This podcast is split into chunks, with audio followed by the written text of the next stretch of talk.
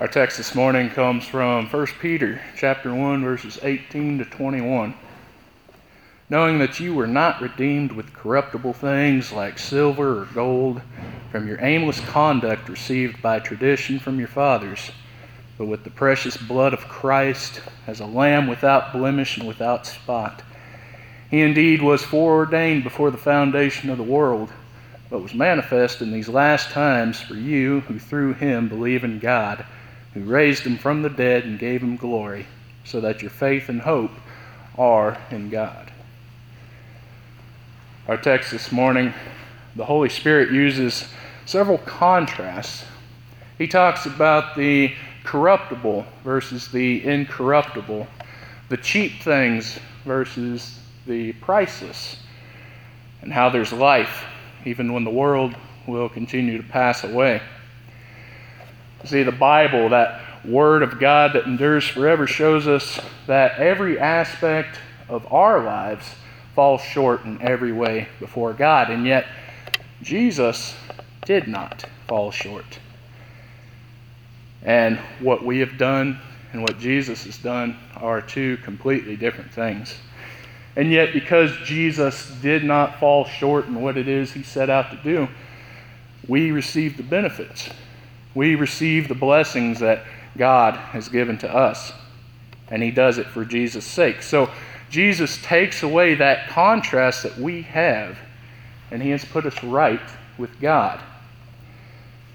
Now, the original audience of this text, the uh, just diaspora Jews, they would have been more familiar with this concept of sin and the effects of it. Um, and sin is that missing of the mark, as we're told. It's not what God wants from anyone. He wants people to hit the bullseye each and every time. They did not hit that mark. They were sinners. And we look at ourselves, our aim is horrible too. We have consistently missed that mark that God has set out. So that contrast between sin and holiness, and the scales do not tip in our favor when we look at it. One sin is all it takes to be damned, and we were born in sin. So naturally, in sin, we are dead. And those that came before us were dead too. And that's why the first words of this text this morning are so important.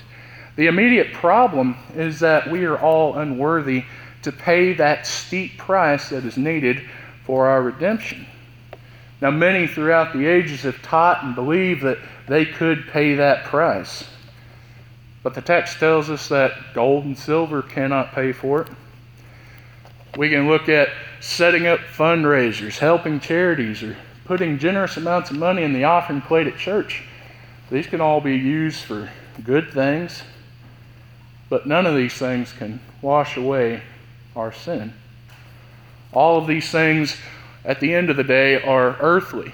They're corruptible. Money will not last forever. And we're told that it will fade away in time, just as we will.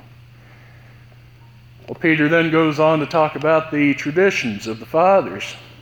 Again, this is something that would make a little more sense in context to the diaspora Jews, because they were more familiar with these traditions that were being talked about. Combing through the books of Moses, it's plain to see that those traditions were rigorous and intense. The idea seems so foreign to us because it's because it is. But it's something that they had to follow to a T. There was no room for imperfection. And the Bible shows us that painstaking detail that they were to follow. And there were no doubt other things that they had to follow as well. We still observe traditions today, but in light of everything, they're just as weak. Peter goes on to call it aimless conduct. So a few questions we might ask ourselves are, why are we Lutherans? Is it because it's our common confession of faith, or is it because Grandpappy came off the boat all those years ago and we just haven't changed it? Is our confirmation a confirmation of our faith, or is it just another milestone in our life that we have to cross in order to keep going? In Jesus' time, the Jews observed over six hundred rules, and not a single one of them could save them. Narrowed down to ten rules, we have all still fallen short. When the rich young ruler or asked Jesus what he needed to do to be saved, Jesus told him to sell what he had and give it to the poor, because he supposedly kept all these other rules that he had from his youth. The young ruler didn't want to part with his money, and he walked away upset. Or consider the lawyer who asked Jesus what the greatest commandment of all was. And Jesus narrowed it down to two things.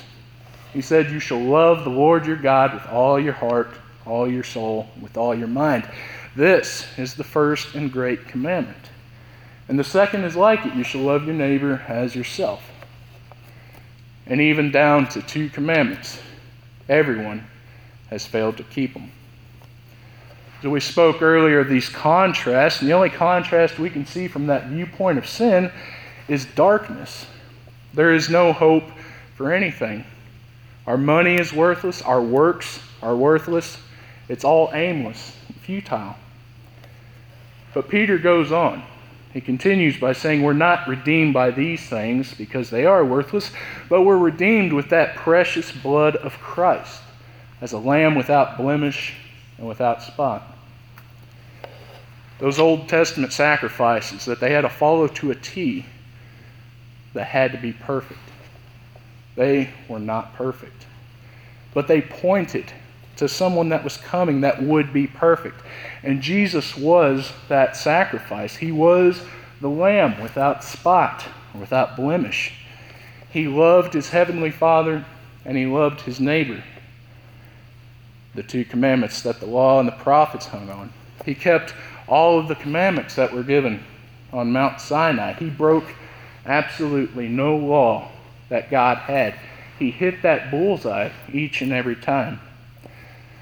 Gold and silver, works and traditions, all of these things that we see as viable payments in our lives are not worthy enough to redeem us or to save us from sin and death. And so we have this contrast that is seen nowhere else in history.